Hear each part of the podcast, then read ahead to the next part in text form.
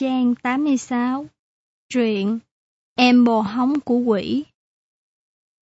Một người lính bị thải về không có gì để sinh sống, cũng không biết xoay sở làm sao. Bác ta bèn đi thẳng vào rừng, mới đi được một quãng thì gặp một người nhỏ bé. Đó chính là con quỷ. Quỷ hỏi bác: "Ngươi làm sao mà trông buồn rười rượi thế?" Bác lính đáp: "Tôi đói mà lại không có tiền."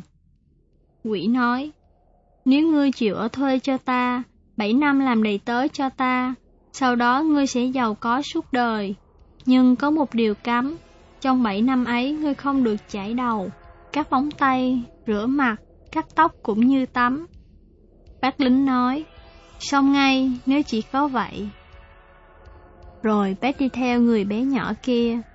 Quỷ đưa bác thẳng về âm phủ, dặn những việc phải làm: nhóm lửa bếp ở những nồi nấu thịt, quét sạch nhà, đổ rác ra sau cửa, dọn dẹp nhà cửa cho ngăn nắp. Có một điều là không được ngó vào nồi, bác sẽ khốn đốn nếu tò bò ngó vào trong nồi. Bác lính nghe xong nói: "Được, tôi xin làm y như thế." Rồi quỷ lại đi lang thang.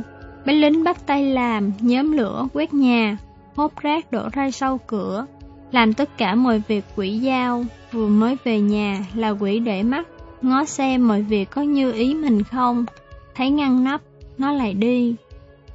Bé lính nhìn quanh, thấy chỗ nào cũng nồi là nồi đang nấu, lửa bốc ngùn ngụt, nước sôi sùng sục. Bác cũng muốn ngó vào xem nấu gì, nhưng quỷ đã dặn cấm. Nhưng rồi bác cũng không kìm được mình, nâng hé vung chiếc nồi thứ nhất để ngó. Bác thấy tên cai lính ngày xưa đang ngồi trong nồi.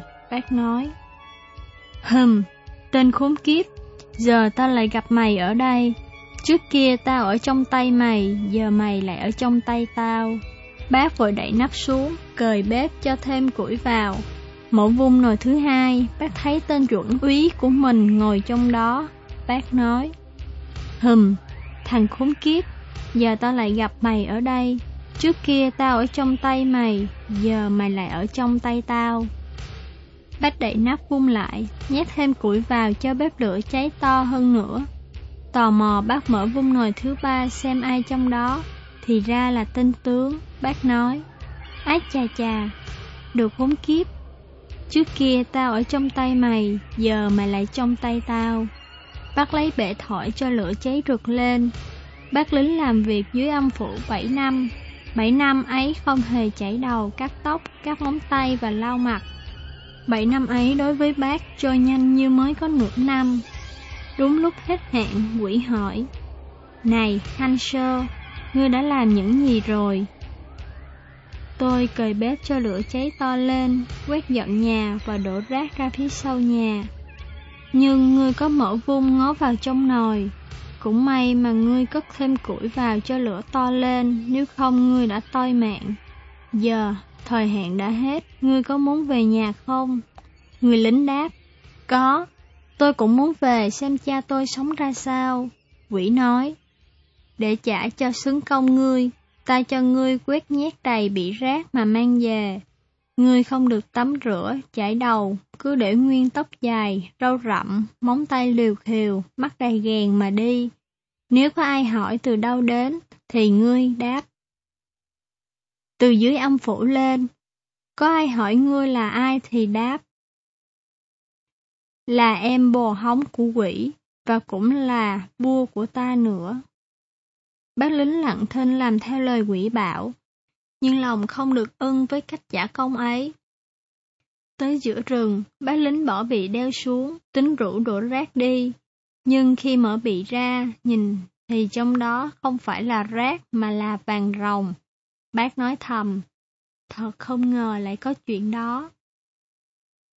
Bác lính vui mừng đi bước vào thành.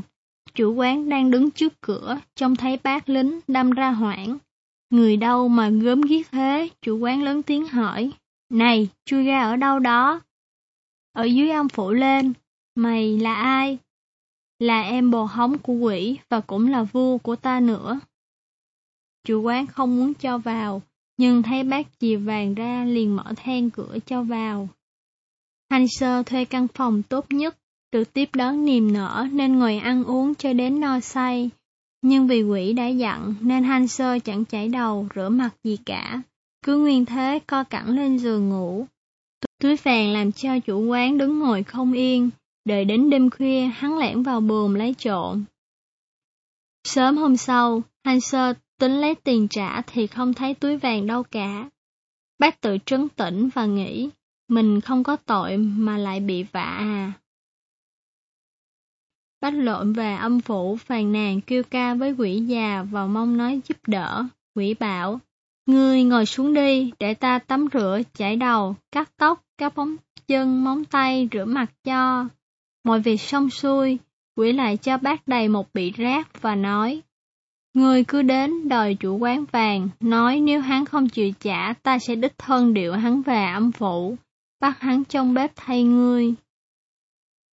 Han Sơ lên tìm chủ quán và nói, bác đã ăn trộm vàng của tôi, nếu bác không trả lại tôi, bác sẽ phải xuống âm phủ trong bếp thay tôi, rồi người cũng sẽ nơm gớm ghiếc như tôi.